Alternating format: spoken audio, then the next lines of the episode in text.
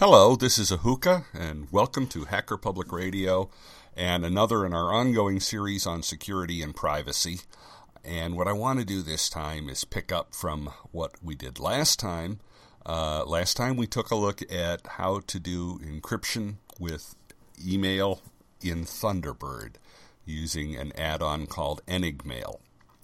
Uh, what I want to do this time is take on uh, the task of showing how we can also use encryption with web based mail. Uh, and for this one, I'm going to select Gmail because I happen to have a Gmail account, so that makes it easy. Uh, I think that there are probably similar ways to do this with Yahoo or with uh, Outlook.com or what have you, but uh, I'm going to use a particular example that I happen to be familiar with. Um, now, you know, people use web based mail a lot. Uh, Gmail is certainly one of the more popular ones. Um, the thing that you have to keep in mind is that this is all about encrypting the message with your keys that you control before it leaves the computer. All right. Steve Gibson calls this pre-internet encryption or PIE.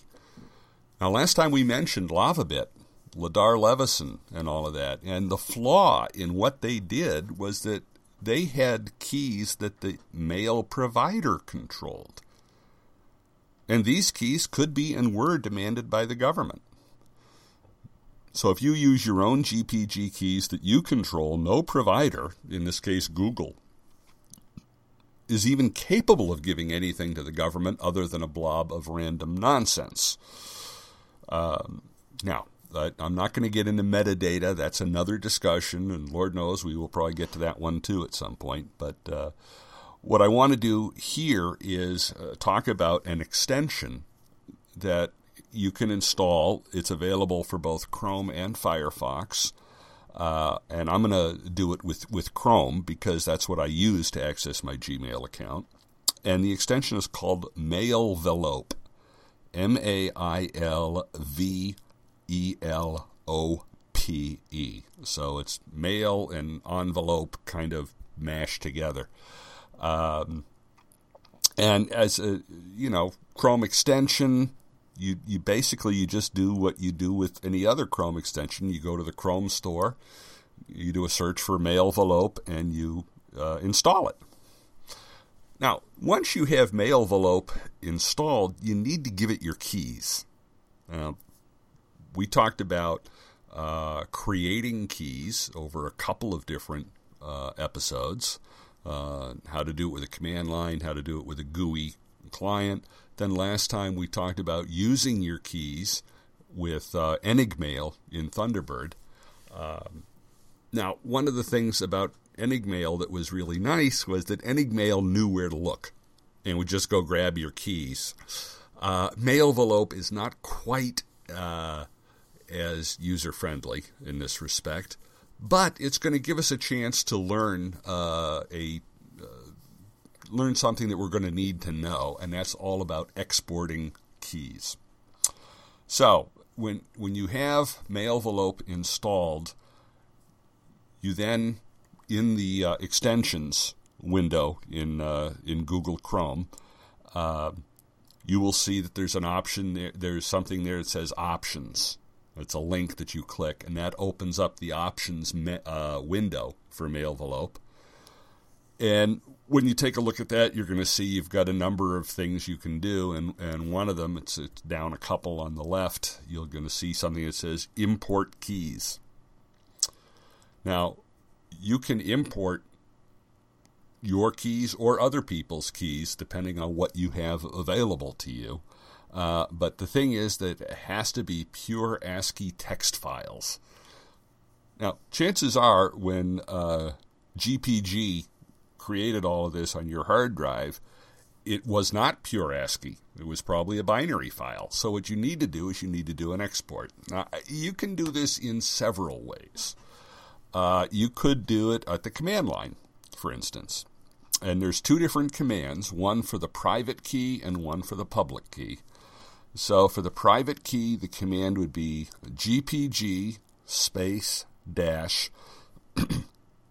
export dash secret dash key space dash a space. And then your username. And this would be your username if, in this case i'm on a linux box so it would be my linux username you know the name of my home directory in other words. Now this will display your key as ascii text in the terminal window. You can paste it in the Mailvelope and away you go um, now to get your public key and the public key is the one that's used by other people to encrypt messages to you. So the command's slightly different. GPG space dash armor, A R M O R, space dash export space, and then the email address. Remember that when you created your GPG key, that it the email address was a part of that, and it's linked to your email address. So that's going to get your uh, your public key exported. Um, and again, this will show up in the window, and you know you can copy and paste, what have you. Uh, now, if you've already set up Thunderbird, we can make this even a little bit simpler because uh, you can export them both at once. In Thunderbird, go to that open PGP menu that we talked about last time, and this time select Key Management. And click on your own key to select it, and then go to the File menu and select Export Keys to File.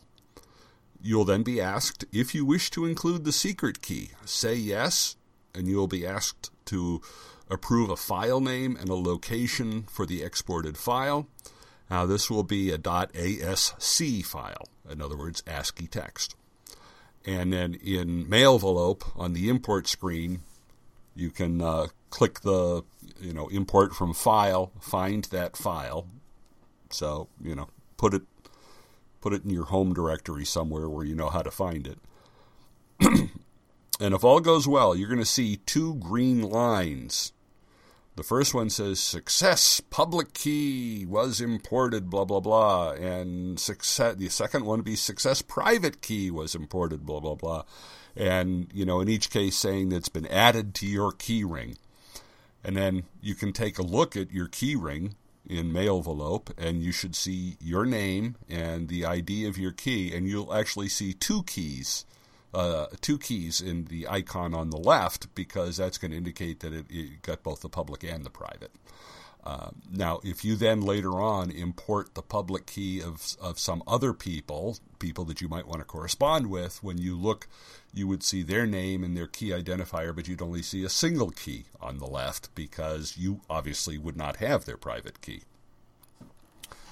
Now, I, I said it was worth learning this uh, import export business with keys because it's really the best way to move your keys to other computers. Uh, now, you know, I've seen stuff that says, "Oh, just copy your .gpg directory," and you know, if you're going to another Linux machine, that'll probably work. But uh, you know, what if you're a cross-platform person? You know, what if you're like our friend Knightwise, who makes a whole big fetish out of being cross-platform? Um, and, you know, let me let's face it, a lot of people, eh, there are times they want to use Linux, other times, you know, I, I have to use Windows when I'm at work. Uh, some people may have a Macintosh around that they want to use. So, understanding how you can export your key files, uh, and then in any other computer, you just use the import, like we just did with Mailvelope uh, and that's going to be a good way to get your keys moved around. So now that you've uh, imported this, uh, let's say you wanted to send a message in Gmail. Now, if if the only key you have is your own, you have to send something to yourself. You know, you can actually do that. Uh, but what you're going to see now, because of Mailvelope, is that when you click the compose, and in Gmail, uh, I'm going to assume you all know how this works. Uh, when you click the compose button, uh, a, a window opens up in the lower right, and it's got a black bar across the top, and you know you start typing your your message.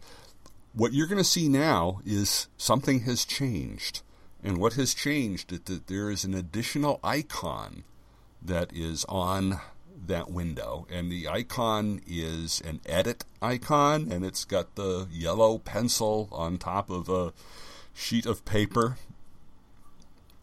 And if you click that, another window opens for you to create your encrypted message. So you just type your message in that window. Right? So it's going to say at the very top Chrome extension and a bunch of blah blah blah. Yes, because the extension is Mailvelope that you installed that's taking over this process. Uh, and then you compose your mail, and now what? If you simply click the transfer button, you get a pop up warning you you're trying to send unencrypted data. All right? So just because you've composed it in this window, you haven't finished the process yet. But if you take a look, there's an icon of a padlock. Ah, the lock icon. So you click that, and what happens? Well, another window is going to open. Remember that when you send encrypted mail, you encrypt it using the public key of the recipient. Now, right now, you may only have your own public key in there because we just imported it a moment ago.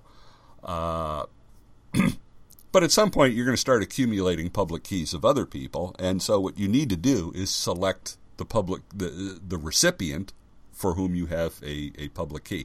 Now, I uh, I think I mentioned last time I'm, I'm setting up something with uh, Tony Bemis from the Sunday Morning Linux Review that uh, I think the two of us are going to do a little program talking about how you do all of the obtaining keys of other people and, and things like that. So, uh, you know, that should be fun. We're going to get there. Uh, it's like everything else, you got to take it one step at a time. So anyway, at this point, you know, you click that. Maybe the only name you see up there is your own. So highlight that and click the add button. And when you do that, everything gets encrypted. Then when you click the transfer, what's going to get transferred is an encrypted message. And so in your Gmail window, uh, your compose window now, it's just going to say begin PGP message and then all sorts of gobbledygook, and then at the end, it's going to say end PGP message. So you have a completely encrypted message, but so far not a thing has left your computer. And that's the important part. So if you now click the send button, your message will be sent, but Google will have no idea what it says, and neither will anyone else if they do not have the private key of the recipient. Ideally, they wouldn't. Now, suppose you receive a message that has been encrypted, and that means that you have a correspondent out there who has your public key, and they use that to encrypt a message to send to you. Well, when that comes in, Mailvelope is going to notice, oh, wait a minute, this is encrypted, isn't it? I'm supposed to do something. So it'll throw an overlay on top of the message with the icon of an envelope and lock. Your cursor will turn into a key, and if you click on the icon, you will be asked to provide your passphrase. And assuming you can do this successfully, the message will decrypt. Let's hope you know your passphrase. Now, the last thing digital signing. And I'd have to tell you at this point, now I'm recording this now in towards the end of February of 2014. Uh, but I'm recording it ahead of time, and it's it's going to go out later on this year.